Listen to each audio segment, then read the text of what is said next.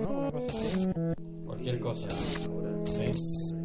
Radio IF. Radio IF. Investigaciones del futuro. Radio IF. Ahora. La radio Ya. de las investigaciones del futuro. Radio IF. No, Investigaciones. no lo de ya. Radio IF.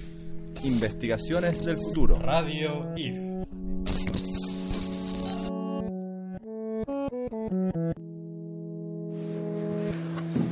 Bueno, Roger, ¿qué fuiste a visitar? Eh, fui al Museo Saavedra, que nos queda bastante cerca. A 10 Camin- minutos. eh, Sí, 15-20 caminando desde el IF. Ah, caminando. Eh, sí, fui caminando desde el IF. Eh, también porque me apetecía eh, caminar por el borde de la General Paz, que no es algo que, que ocurra comúnmente.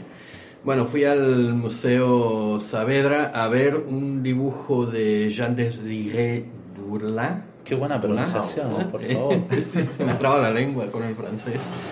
Eh, que es un francés que emigró a, a Argentina en el siglo XIX, era eh, dibujante, eh, comerciante de vinos, eh, después estuvo más eh, como, no sé, en el servicio diplomático francés, ese tipo de cosas. Eh, pero en una de esas que volvió a Argentina hizo un dibujo como a vista de pájaro de la ciudad, eh, a vista de pájaro pero desde, desde el río y desde bastante arriba, ¿no? Eh, eh, bueno, hace un rato comentábamos que quizá eh, podría ser una vista desde un globo, eh, pero luego, claro, la dificultad de, de dibujar en un globo y de dibujar con la cantidad de detalle ¿no? Eh, que está esto. No me acuerdo cuánto mide el... Esto mide 12 metros. 12 o sea, metros esto casi el- el por casualidad entró en la sala donde está. Está en la Claro. sala, en una de las salas del Museo Saavedra, en el Parque Saavedra, digamos. Sí.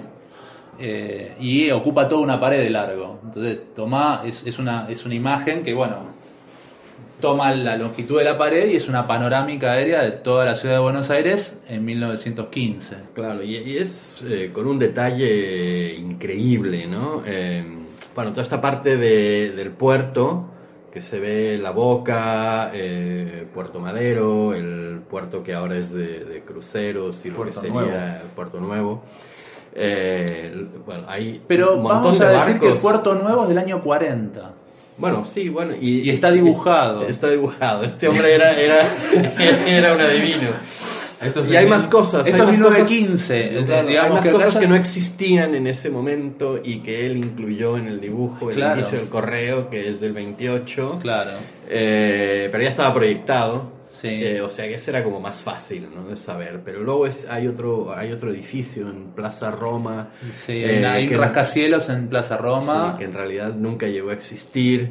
Em, y vos encontraste recién en el eh, Lucas veías el, com- en el lugar que ahora ocupa el Comega hay otro edificio grande Hay también. una torre también ahí, se ve que no es el Comega porque todavía no, no estaba ni pensado. Claro.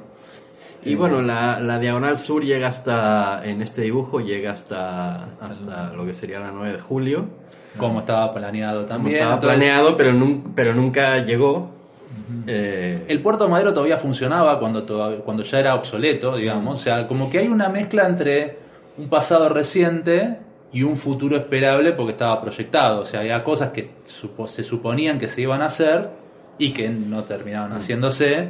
Y luego cuando uno revisa el, el riachuelo empieza a ver una serie de puentes, muchos de los cuales no, algunos de los cuales no se hicieron, digamos, que no estaban dentro de lo que eran los puentes del riachuelo también. ¿no? claro, o sea pero que son como transbordadores. Sí, ¿no? son como si es una transbordadores, cadena de como el transbordador como de la boca, que- ¿no? que sí pero, pero había transbordadores antes, había varios. Sí, Fueron- había, los fueron, sustituyendo Ah, y fueron sí, sí, otros sí. puentes, pero digamos, la serie de puentes esta habría que revisar un poco también cuáles son, digamos, si todos los puentes que están dibujados para esta época eran así en ese momento, o si esto termina de cerrar una, Claro. una especie de, de fotografía, o es una fotografía con algunos momentos de futuro que van apareciendo como Claro. una versión al revés de Volver al Futuro, que en vez de que desaparecen las cosas cuando el futuro no se cumple, Sí. que empiezan a aparecer cosas del futuro cuando todavía no ocurrieron. Claro. Medio una cosa así. Eh, y no, a mí me llama la atención también cosas que uno le hubiera gustado conocer en persona, como el jardín japonés, que el parque japonés en realidad, no jardín japonés, el parque japonés que era el parque de diversiones que estaba en el retiro. O sea, que estaba, que era el lugar a donde teóricamente llegaban los marineros también y toda la zona de los prostíbulos y toda la cuestión del parque de diversiones de, de esa época, ¿no? Que luego estuvo muy cerca del Ital Park, donde, donde estaba el parque japonés, pero este estaba más cerca de la zona de retiro. ¿Qué es esa montaña que se ve? Hay una montaña en un lugar. Ah, sí, acá. Hay una montaña y ahí está la torre de los ingleses también.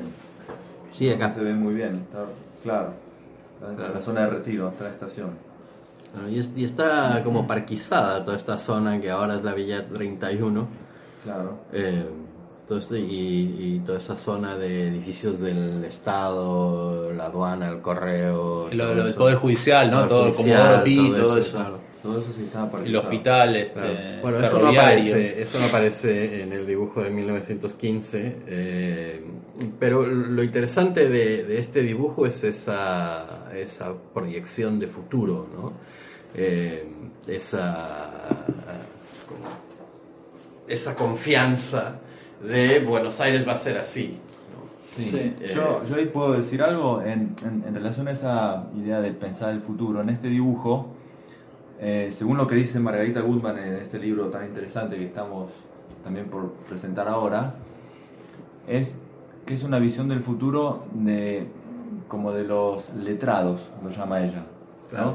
que son como, como planes que están en, en el tintero, no son utópicos. ¿No? En cambio hay otras imágenes del futuro que son más utópicas. Eh, estas imágenes de la ciudad vertical, ¿no? que aparecen mucho en este libro. Claro. Bueno, pero spoileaste, presentalo ahora, loco. Bueno. Presentá, ¿qué spoileaste? Porque Pero- empezaste pero- a decir algo. Claro, spoiler, hay libro. que, hay, que, hay que decirlo. A ver, y vamos a hablar de este libro también. ¿Qué es ese libro? Bueno, es un libro que nos llegó hace poco, eh, prestado por un eh, amigo de la facultad. Es un libro escrito por Margarita Gutman. Se llama Buenos Aires, el poder de la anticipación. Imágenes itinerantes del futuro metropolitano en el primer centenario. O sea, es cómo se imaginaban el futuro de Buenos Aires en 1900. 1910. 1910, primer centenario, exacto. Eh, bueno, es un ladrillo bien grueso, lleno de información Y llenísimo de imágenes. y muchas imágenes muy interesantes y, y también el escrito está, está muy muy bueno, muy claro, muy, los conceptos son tan muy muy bien, así que es recomendable.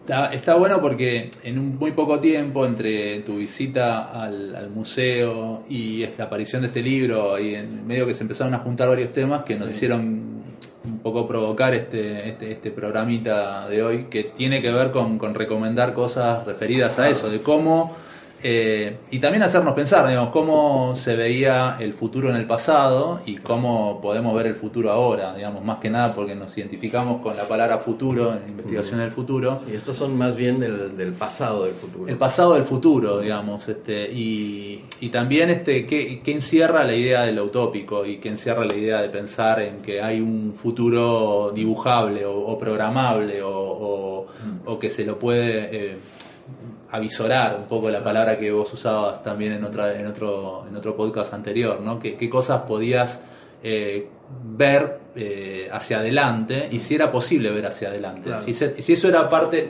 digamos, eh, lo que estábamos viendo que en esta cuestión de hace un siglo atrás eh, era el, eh, una especie de, de zeitgeist o de, qué sé yo, como de, de espíritu de época, que era algo que se, se- que era deseable o que formaba parte del imaginario colectivo, que era pensar que el futuro era optimista, ¿no? Como que Claro. pensar ese futuro con cierto este, eh, mirada positiva. Ese, ese futuro optimista eh, llega como a un punto de crisis en la película Metrópolis, ¿no? Ahí hay como un giro en donde ya no es tan optimista. Eh, es el mismo futuro, maquínico, eh, grandes edificios, ¿no? rascacielos, toda clase de, de artilugios de transporte, etcétera, pero ya no es tan buena onda. ¿no? Y, y es muy poco tiempo después. Eh, entonces, y, y, y, y luego, por ejemplo, eso transportado ahora, ¿no? el optimismo de hace 100 años, eh, este optimismo letrado, ¿no? de, Claro. de de los profesionales, los burócratas, los políticos, etc. Eh, hoy ya no se ve, ya no tenemos ese optimismo en los profesionales, en los burócratas y en los políticos, ¿no? Y, y tampoco está, y, y, en la cultura popular es más bien un futuro apocalíptico lo que tenemos. Es que, ¿te acordás que hace un par de programas atrás hablamos de la distopía, ¿no? Cuando hablamos de Ready Player One, de la película esta de Spielberg, de lo que estábamos hablando es que la, la imagen actual del futuro, el espíritu de época, condice con la distopía, no con la utopía, ¿no? Claro. Como que eh, se... eh, se transformó un poco la, la, posibilidad de imaginación y toda la imaginación está depositada en cuán mal nos va a ir eh, o de qué manera nos va a ir mal, o sea, no de qué manera nos va a ir bien, digamos. Ese- Sí, en, en- en la película esta de Ready Player One, eh, la esperanza está puesta en internet, ¿no? Como en una realidad virtual. En la- sí, en una realidad virtual, sí. Digo, esa es el- la esperanza del futuro. Ujú. Digo, el futuro de antes estaba puesto en... Y todo el mundo se puede sumar a la revolución, Claro. pero en la realidad virtual, En la realidad ¿no? virtual. o sea, sin riesgo. Exacto. Sí, Eh. Ahí, no sé, te matan en la realidad virtual y bueno, tienes cero puntos, tienes que volver a empezar. ¿no? Puedes empezar de nuevo, Claro. otra oportunidad. Ahora me preguntaba si esto que decías antes, Lucas, de los letrados, ¿no? Si, si la aparición de los, de los planes o de los letrados no fue lo que desarmó la imaginación colectiva del futuro de ciudad. Como algo que te podés ap- que vos podés dibujar como una imaginación de lo que quisieras que pase. ¿Qué ciudad querés que pase? Sí, a- Eh, acá las imágenes que muestra en en libros están muy influenciadas por Nueva York, Claro. por el Metrópolis, por todo esa, ese imaginario, y siempre trasladado a Buenos Aires. Pero imágenes que estaban pensadas en Nueva York, las ponen en Buenos Aires, cambian el título y los edificios son los mismos. Es Claro. Una especie de globalización del, del futuro. Claro. ¿no? Eso, eso lo, lo muestra muy claramente. Y dice también esto, que el- la imaginación que tenían antes sobre el futuro era más positiva.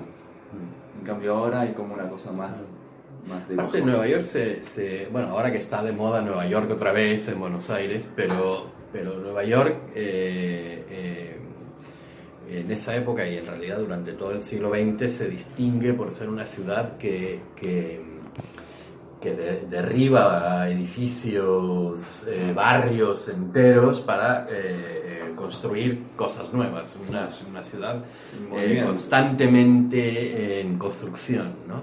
Eh, y bueno, aquí no se alcanza a, a eso, pero, pero creo que esa era como una de las señas distintivas de Nueva York ya a principios del siglo, ¿no? esta, esta constante renovación, ¿no? Todo el, y luego el boom de los rascacielos en los años 10 y 20.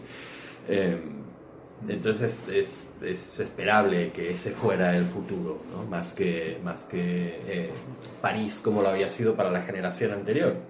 ¿no? que es cuando se hace, yo que sé, Avenida de Mayo, eh, las diagonales, eh, todo, toda esa parte como ese afrancesamiento. ¿no? Eh, y, y- y el- y Nueva York se parece, se parece mucho más en esa época al futuro que París. ¿no? Eh, el- como que el futuro de eh, París era como el presente, pero el, el futuro era Nueva York. Sí, bueno, está todo el descubrimiento, por ejemplo, de los, de los ascensores, ¿no? Como, como un nuevo elemento que hace que se pueda, los edificios puedan ir en altura. Eso fue un invento ahí, en, Nueva York, ¿no? Fue Claro.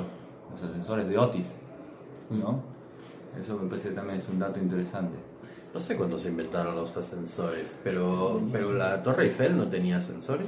Sí, pero fue para el siglo XIX, fue para eh, la 1880. última mitad, la última mitad del siglo Claro, XIX, 1879 1870. claro. es la Torre Eiffel. Sí, sí. Claro, claro, claro.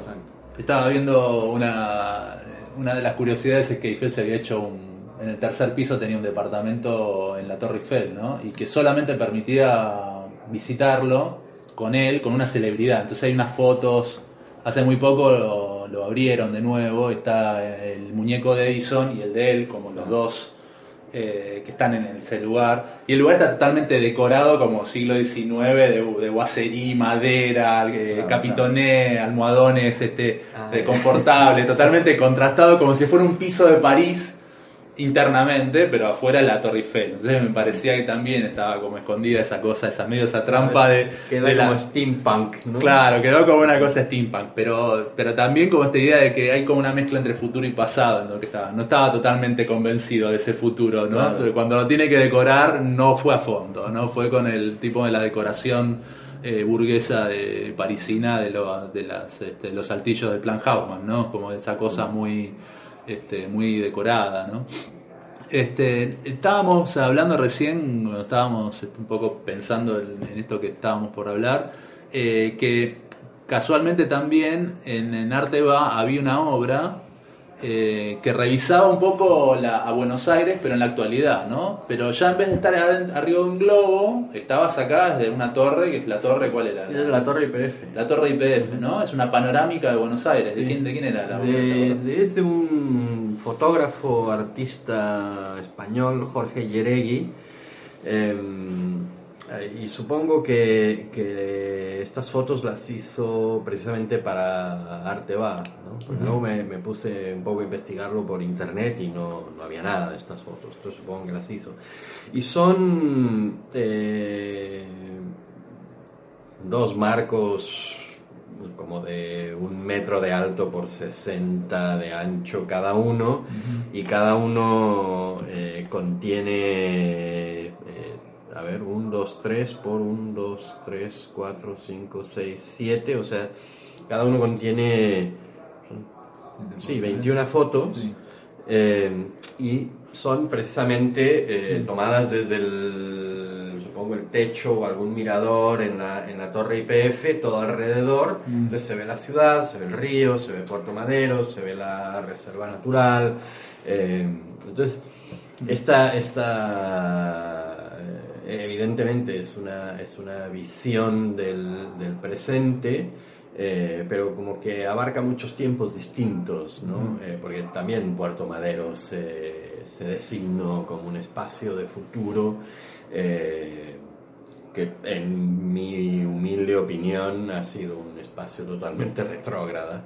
Eh, era la gran oportunidad para experimentar con nuevos tipos de edificios altos, ¿no? Claro. Eh, y solo hay viejos tipos de edificios altos. Sí, sí, es como una franquicia de cualquier. Es por un poco lo que pasó con eh, lo que contaba Lucas recién de la idea de que había un dibujo de Nueva York y se ponía abajo, bueno, este es de Buenos Aires del futuro, ¿no? Claro, es lo mismo, claro. esto de Sydney, esto de. Eh, qué sé yo, de Johannesburgo, de no sé qué, cualquier ciudad que tiene como una, mirada desde afuera y vos decís, bueno, este perfil urbano puede ser de cualquier ciudad, ¿no? Como Claro, que- una especie de Sim City en donde puedes Exacto. traerte la- los monumentos y tenerlos todos en tu ciudad. Pero Sí, si vos no los tenés, estás afuera del mundo. O sea, esa, Exacto. esa es la idea como de construcción de identidad. Como que tenés que tener una cosa de cada uno. Es o sea, como un florero que hay que tener con torres altas. Con torres ¿no? Cada altas. ciudad lo tiene que tener. claro. Este, y yo me preguntaba con este tema de, de- de este reflejo de, bueno, qué tipo de ciudad. Y a vos qué, qué imagen de ciudad te dio, más allá que ves Puerto Madero, qué, qué imagen de ciudad te dio ver este dibujo que estabas contando de 1915 y esa panorámica de fotos de ahora. ¿Qué, qué, qué te hizo pensar? ¿Te hizo ver algo? ¿Te hizo dar cuenta de alguna situación? Ah, ya me Eh. metiste en un lío. Eh, No, digo, porque por ejemplo, yo pensaba, por ejemplo, el hecho de que se cumplió la esperanza de ese dibujo. eh, estaba, estaba en este dibujo la esperanza de ciudad que es ahora. Ah, es no. una defraudación eso que pasó ahora de un tipo que saca una foto, ya no es el dibujo de algo que se imagina, sino que es la foto de lo que es, somos esto. sí. ¿Qué es lo Pero- que somos? ¿Qué, qué ciudad ves ahí? Claro, Sobre todo te lo digo, pero, pero pregunto particularmente porque no naciste en, eh, Buenos Aires como nacimos nosotros Mm. y tenés una versión siempre de Buenos Aires porque sos de Buenos Aires ahora, pero también de que alguien que no es de Buenos Aires. O sea, Claro, como, eh, digo, Yo creo que, yo- bueno, me voy a meter en mil líos. ¿eh? vale, pero estamos Eh, pensando sí. que sería lindo que Yo pase. creo que, yo creo que, que Buenos Aires, para mí, más que muchísimas otras ciudades que, que he visitado o en las que he vivido, eh, es una, y, voy- y puede que sea un lugar común, eh, me pongo un poco nervioso diciendo esto, pero es, es, es como una, una ciudad que siempre promete y, y luego o no cumple o cumple por otro lado. ¿no? Eh, entonces, esto que decía antes de Puerto Madero como una especie de futuro eh, que termina siendo en realidad eh, una, una repetición del pasado, ¿no? O esos miles de casas que en Buenos Aires, que digamos las casas truncas, que, que tienen como el balcón preparado eh, y nunca se construyó el segundo piso, ¿no? Como que, que siempre hay... eh, eh, todas estas esperanzas. Yo, yo qué sé, este edificio de, de Plaza Roma si estaba proyectado. A lo mejor Dulán sabía que ahí se iba a construir esto y pasó cualquier cosa y nunca se construyó. Claro. ¿no? Eh, o, o Puerto Madero, que ya para, para cuando se construyó era obsoleto, ¿no? O sea que, que es una... y hay que construir otro puerto, que a lo mejor es por lo que sale el puerto nuevo en este dibujo, porque, porque ya se sabía que este, que este puerto eh, no era suficiente. Claro, pero además está justo en un extremo el Riachuelo y en otro extremo Puerto Nuevo, Claro. ¿no? Es como toda una línea de tiempo, Hmm. ¿no? Puerto del Riachuelo, Riachuelo, Puerto Madero, Puerto Nuevo. Es como una.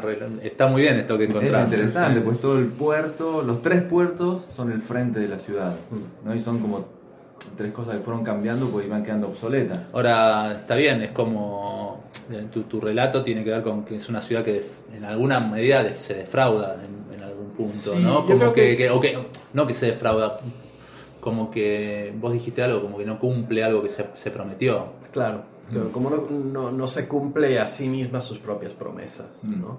Eh, y yo no digo que otras ciudades lo hagan, sino que en otras ciudades tienes la sensación de que sí cumple. ¿No? Mm. Eh, para mí Nueva York, por ejemplo, la- las cumple demasiado. ¿no? Entonces termina, termina expulsando a su propia clase media, la termina expulsando de Manhattan hacia los otros boroughs. eh, ¿no? Y de ahí tienes la gentrificación de Brooklyn, la ahora ya de Queens, la de Harlem, eh, que sé, hasta el lado de New Jersey. eh, Claro. eh, ¿no? Entonces, eh, eh, como que ahí, ahí que la- las cumple, dema- hay esa sensación de que las cumple demasiado. Entonces, las ciudades también están hechas de, de, de sensaciones, ¿no? Del el feeling que tienes cuando, cuando, sobre todo cuando caminas por una ciudad. eh, y, y Buenos Aires para mí está, eh, está llena de, de todas estas ideas que no se completaron, ¿no? Mm. Como, como pasa a mí muchas veces que estoy tratando de expresar una idea y no llego a completarla. Bueno, eh, Bueno, pero por ejemplo, qué sé yo, el libro de Margarita Goodman, que es el, eh, dice el poder de la anticipación, bueno, sé, que tanto estamos recomendando, que está buenísimo, es como una, eh, una especie de versión de Buenos Aires del libro de Ren Koolhaas, eh, Delirio New York. Yo estaba pensando, bueno, el libro este tendría que ser Neurosis Buenos Aires, en tu concepto, digamos, como alguien que no... que no te- o sea, Delirio Nueva York porque es algo que, que sobrecumple la, la cuestión delirante de lo que se planteó. Y Neurosis Buenos Aires es porque es alguien que está todo el tiempo como tratando de ver qué es lo que va a hacer o qué es lo que tiene que hacer o lo que tiene como asignatura. Eh, se- digamos que es como un poco la, eh, el retrato actual, porque si tuviéramos que preguntarnos si hay cabe posibilidad de que como Dulan se hizo este dibujo, nosotros hiciéramos el ejercicio de dibujar una Buenos Aires futura, ¿qué dibujaríamos? ¿Podríamos dibujar la Buenos Aires futura? O... yo, sí, yo creo que algo se podría imaginar. Yo incluiría, por ejemplo, eh, muchísimos más edificios altos. Bueno, pero hablando con ustedes aquí en el lift todo el tiempo, eh, ya saben que, que, que yo soy un fan de los edificios altos. ¿no? Eh, sobre todo en, en, en una ciudad de aluvión como es Buenos Aires, en donde la gente llega y se agolpa en el conurbano, porque en realidad no pueden entrar en la ciudad. Eh, y aquí eh, estoy un poco de acuerdo con, me pueden tirar todas las piedras que quieran, estoy un poco de acuerdo con eh, la gente de Macri de que Buenos Aires, capital, eh, en lugar de 3, 3 y medio millones deberían dar sobre 6, ¿no? Eh, y es una cuestión de, básicamente, demográfica, de densidad productiva, ¿no? Y como este es el motor eh, del país, eh, intelectual, eh, eh, financiero, etc., eh, Entonces sí que hace falta una, una mayor densidad ¿no? Ujú. de, de- de gente. Con Sí. los miles de problemas que eso Es- significa es en términos de, sí, de sí. infraestructura. ¿no? Sí, es relativo porque Buenos Aires tiene la misma población desde la década del 20. La ciudad de Buenos Aires, digo, el límite General Paz Riachuelo, tiene la misma cantidad de población que de la década del 20. Es otra de las promesas incumplidas del Claro. crecimiento poblacional. Pero si también vos analizás este Manhattan como Nueva York, o sea, entendiendo a Nueva York que como Manhattan, no como los cinco este. Los cinco boroughs y New Sí. Jersey y casi Sí, Filadelfia. y- digamos, por- a ver, ¿qué es lo que entendemos por la ciudad? Y, y cuando decimos la ciudad, ¿qué es la ciudad? Porque por ahí el conurbano, el primer cordón del conurbano es la ciudad, Mm. también, Sí. digamos. Y en ese sentido, Y también estoy de acuerdo de que acá en el primer cordón del conurbano debería haber más edificios altos. bueno, pero en todo caso es el desarrollo de eh, otras centralidades dentro de ese primer cordón y Sí. Buenos Aires. Dado, dado que Manhattan es una ciudad que es totalmente de ida y vuelta, porque la mayoría de la gente viaja todos los días a Manhattan a trabajar y se vuelve. Sí. por, por una situación natural de que el costo de, de habitar ese suelo es, es- es altísimo. Claro. Entonces, digamos, en, en términos de comparación, ¿cuán- ¿cuál sería la mejor comparación? Considerar una ampliación de ese, de ese límite de ciudad También. como tal, o seguir considerando ese, ese borde de ciudad de 3 millones con, lo, con las limitaciones que tiene poder crecer en, po- en población. Hay algo que nos debemos que en algún momento tendríamos que hacer, es el debate sobre, o, o juntar gente que tenga diferentes opiniones sobre el código nuevo, porque forma parte de la de esto que por ahí este, al principio estaba contando Lucas respecto a los letrados, ¿no? a los planes. Claro. O sea, que, que si los planes encierran ideas, sueños de futuro o no. O sea, si la pregunta es si cuál es el sueño de futuro que encierra el plan o si encierra solamente el sueño de un tipo de especulación De de, un- una naturaleza mucho más Claro, monetaria o financiera de cómo se rinde el suelo. Digamos, en ese sentido es que qué aspiración de ciudad hay atrás. Exacto, porque se puede plantear de otra manera eh, la misma pregunta, si, el, si es un sueño de fu- futuro a medio y largo plazo o es un sueño de futuro cortoplacista. ¿no? Y, es, y eso es importante, porque eh, eh, tiene que ver con, con, precisamente digamos, la, la- la- la- la propia confianza de la ciudad en sí misma. ¿No? Entonces, si solo es un sueño cortoplacista, entonces quiere decir que no hay ningún tipo de confianza y que, bueno, vamos a sacarle todo lo que podamos ahora y luego que se caiga, ¿no? Y, y esto, yo no he visto el plan, pero eh, de alguna manera tiene que estar reflejado en el plan. Si hay una, si hay una idea de, miren, tenemos que construir la ciudad eh, de esta manera para dentro de 20 años, dentro de 30, dentro de 40, de 50. Ese es el problema, porque vos tenés que definir el, el futuro hasta dónde llega. Si vos confías que el mundo se acaba en 50 años, programás para 50 años, pero me parece que tenés que programar para más tiempo. Y eso te excede de tal forma, te excede de tal forma porque no te da la cabeza para, para pensar todas las variables de habitabilidad que puede llegar a haber. Entonces hay como un límite entre el hecho físico de, de qué te puedes imaginar eh, como Claro. crecimiento de ciudad y el comportamiento particular que tienen las épocas, ¿no? Porque yo creo que muchas de las cosas que vemos en el libro de Margarita Gutman están buenísimas todavía. Están muy buenas. y no se pudieron cumplir en 100 Pero- años y- pero- y, se cumplen solamente con Blade Runner, o sea, no se cumplen con... eh, Claro. Y se cumple negativamente. negativa. Obviamente que son distopías, o sea, todo lo que parecía un futuro aventuroso es un Sí. desastre. Pero, pero hay muchas cosas que están empezando como a cumplir, ¿no? Por, por ejemplo, había muchas imágenes eh, de, de habitar el aire, ¿no? Sí. Este, entonces está lleno de máquinas voladoras, globos, barriletes, aviones, incluso este, eh, uno va en avión, hay unos dibujitos muy lindos que pasan muchos aviones por arriba, hay una torre, y unos vecinos abajo dicen, sí, nos tuvimos que mudar a la planta baja porque había mucho ruido del tráfico aéreo, ¿no? Claro. es como un chiste. Como un chiste, como- claro, entonces había mucho humor en, ese, en, ese- Sí, en sí. esa idea de futuro, es algo que también marca ella como, como algo interesante para tener en cuenta, el humor con el que uno plantea ideas para el futuro. Claro, pero estaban Claro. envueltos en un horizonte técnico, porque todos los chistes Sí, del futuro tenían tenían que ver ver- con alguna tecnología. Y con la electricidad sobre todo, Claro. ¿no? Pero fíjate ahora que, por ejemplo, aparecen videos este, diciendo cómo va a tra- a transformar la ciudad en los drones. ¿no? Sí, Ese es nuestro futuro ahora. Los drones en el cielo, Mm. ¿no? que van a repartir paquetitos de todo tipo de cosas. O sea que el otro día, en, en lugar de llamarme a la puerta el, del entregas de Mercado Libre, Podría haber bajado eh, del podría patio. haber bajado el, el dron acá en el patio. Exacto. Tenemos que decir que el libro de Margarita Goodman llegó a IFCO por Mercado, Mercado Libre. por Mercado Libre, aunque no estamos que- sponsorizados. Ojalá que no se Mercado sponsoreen, Libre. pero, pero nos llegó por un, por un delivery de Mercado Libre que vino caminando, no vino Sí. en dron. digamos, O no vino llegó. en algún tipo de vehículo. Pero- algún vehículo. Vehículo rodante.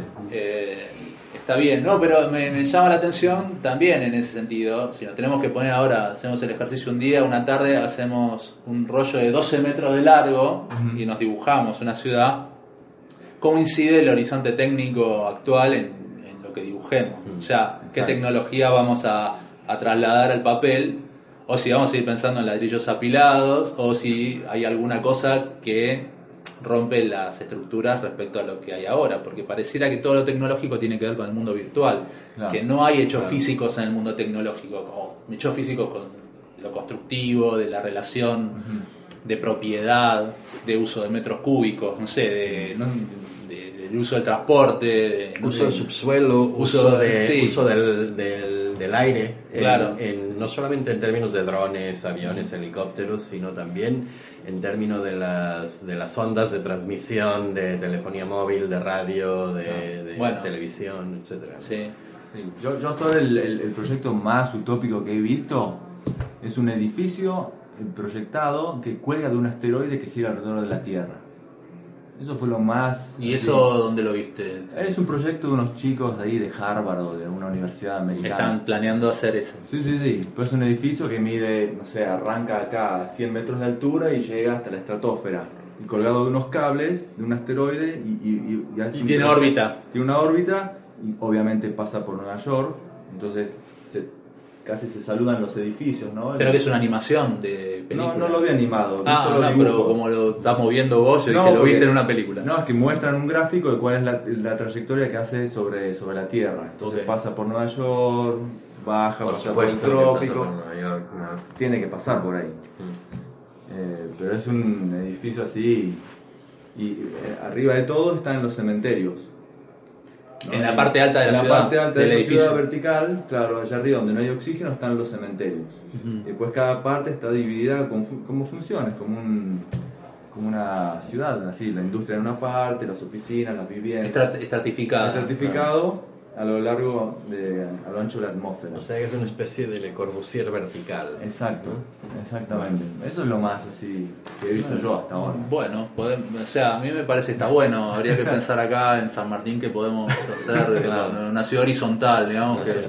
que sea todo. Subterránea. Sí, este, vamos a ver. Eh, Digamos, pensando en futuros lejanos, ¿no? yo, yo creo que, vamos, Digamos, pensémoslo. Claro, digamos, por el código ahora que está por aprobar, no sé, ¿a, a cuántos años está apuntando?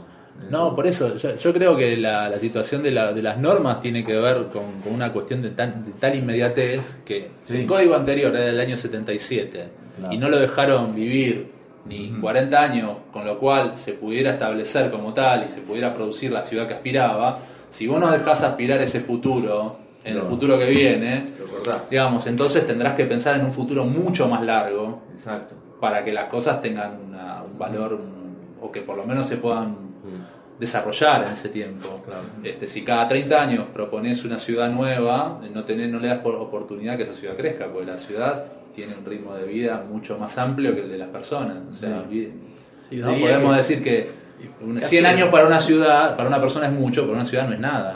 Sea, Sí. ¿no? En ese crecimiento. 50, 60 años yo creo que, yo creo que está bien. Eh, porque... ¿Qué cosa te da la, Eh, la pauta?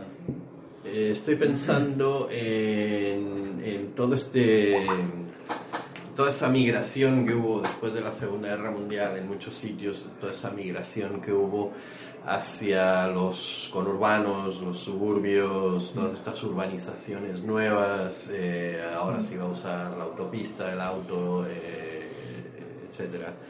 Em, y eso se dio en, en bueno, en Estados Unidos a, la- a lo bestia, eh, pero también yo qué sé, en Canadá, en, lo, lo que es Londres, Berlín también, de cierta manera, eh, eh, muchas ciudades, ¿no? Eh, los franceses lo hicieron a la francesa, que fue la parte exterior de la ciudad eh, iban construyendo, digamos, los guetos, ¿no?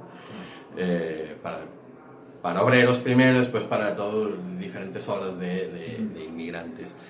Eh, y ahora está habiendo desde hace unos 20, 25 años, eh, está habiendo como una nueva migración hacia el centro de las ciudades y una Claro. nueva reutilización y revalorización del centro de las ciudades. Voy a decir Eh, que eso tiene un campo de, de- un campo de años lógico de, de ciclo que se va cumpliendo. Claro, y tiene que ver con tiene que ver con las expectativas y la tecnología. O sea, la cuestión esta de, de mudarse hacia el exterior era porque era porque los recursos eran la gasolina, Sí, etcétera, eh, gasolina. era todo barato. Claro. Eh, y ahora que estamos en un periodo de escasez previsible claro. eh, y, y que hemos pasado momentos difíciles, eh, yo qué sé, desde la crisis del petróleo del 73, 4, 5 hasta, por ejemplo, la- la- los valores enormes del petróleo en 2008, 9, 10. Mm. Eh, entonces, eh, ahora tenemos más esa, esa visión de, de recursos finitos, ¿no? Entonces, eso va a tender más hacia la concentración eh, en las ciudades, creo yo. Y la otra cosa, eh, la otra tendencia que me llama la atención en este sentido es que, eh, bueno, aparte de que, de que el- ya hay más gente viviendo en ciudades que en el campo, eh, eh, la migración hacia las ciudades no es hacia cualquier ciudad. Son ciudades eh, del litoral que tocan al mar, que tocan a lagos o que tocan a ríos. Eh, eh, no son no es cualquier ciudad que esté en, en medio de nada y no tenga no tenga Mm. digamos un- alguna cosa de agua eh, cerca y principalmente eh, ríos y ríos navegables y, y mar ¿no? Vale. Hay una mayor conexión con la parte de la globalización que tiene que ver con el transporte de mercancías eh, y, y entonces, tomando estas dos cosas, eh, esta, esta idea de, de- de concentración de la, de la población en, en el centro, más hacia el, hacia el centro de las ciudades, por una cuestión eh, de recursos energéticos, eh, y la otra, esta, esta migración masiva hacia ciudades con acceso al mar, digamos, sea por río o directamente al mar. Eh, yo creo que, que- Buenos Aires tiene que empezar a pensar en ese, en ese ritmo, porque, porque básicamente cumple las dos, la- la- Ujú. las dos características estas que estoy diciendo. O sea, Mm, sí, que hay una, una necesidad de concentración en- adentro de la ciudad, sí que estamos escasos de, de recursos y sí que estamos, digamos, bueno, al río, pero al mar. ¿no? No, en relación a esto de, los, de la relación de las ciudades con el, con el mar, tiene que ver, digamos, se está pensando también en el tamaño de los barcos. ¿no? Acá estamos con el tema de los puertos de Buenos Aires, que el problema era el tamaño de los barcos en relación al comercio y al traslado de mercancía. Y parece que los barcos que se vienen, o la nueva generación de barcos, va a ser más grande todavía Claro. y que va volver a quedar chico el puerto de Buenos Aires. Bueno, pero Claro. eh, eh, tenemos un puerto de un puerto de calado hondo que es el de, el de Bahía Blanca, que es un puerto de mar, no un puerto de río como el que tenemos acá. Es un puerto de mar, es un puerto excelente y pf, está completamente desaprovechado, prácticamente abandonado, ¿no? Eh, Yo quiero ahí hablar. ahí, ahí nos Ahí. falta el gran corredor Yo ferroviario. quiero hablar ahí, ahí. Creo que la próxima tenemos un invitado que pueda hablar de una cosa más panorámica a nivel nación. Bien. ¿Quién viene? Vamos a ver, no lo vamos a ver. para no, pero tenemos ahí un invitado que puede ver las cosas a, a, nivel nación o por lo menos es una excusa también para hablar con él a nivel nación, porque salimos en este último comentario que hiciste de la idea de Buenos Aires, nosotros Buenos Aires, a decir nosotros Argentina. Porque... Ah, no, yo estaba pensando nosotros Buenos Aires igual, ¿eh? O sea, no, está bien, está bien, está bien. El puerto de Bahía Blanca, Blanca es como ya tener una, una visión más geopolítica panorámica. Una chovinista de Buenos Aires. Sí, como Buenos Aires, coordinadora de todo, pero eh, en todo caso, hay varias preguntas que salen y que aparecen acá, que empiezan a aparecer. Una es quiénes deciden cómo es una ciudad o cómo es la ciudad y quiénes eh, pueden proyectarla eh, y qué herramientas tienen y tenemos o tendrán. pero de qué forma lo, lo, vamos a, a poder este,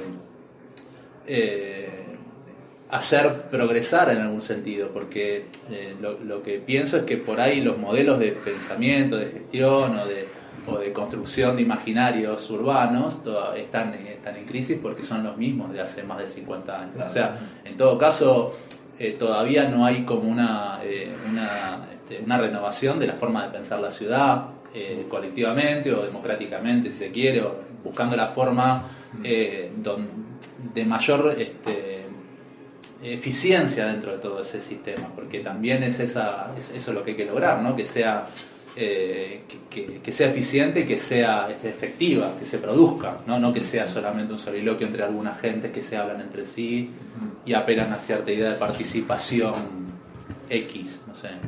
Este, entonces es como una gran pregunta, me parece que es como para, para poderlo seguir hablando en otra, en otra oportunidad.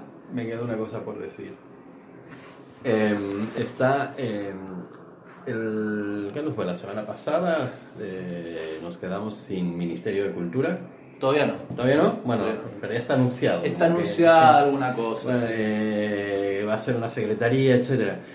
Eh, las, precisamente es la, la, cultura lo que, digamos, el, el motor interno de todas estas ciudades. Eh, evidentemente tienes la industria, tienes la, tienes la infraestructura, tienes el comercio, tienes el comercio exterior, tienes las finanzas, todo esto, pero lo que mantiene la, la, conversación eh, fluida dentro de, una ciudad es precisamente la, cultura. Y, y, esto yo creo que es uno de los aspectos que... Eh, tanto el gobierno de la ciudad de Buenos Aires como el, de la nación y, también bastante el de la, de la, provincia de Buenos Aires, ya que estamos ahora en provincia. Em,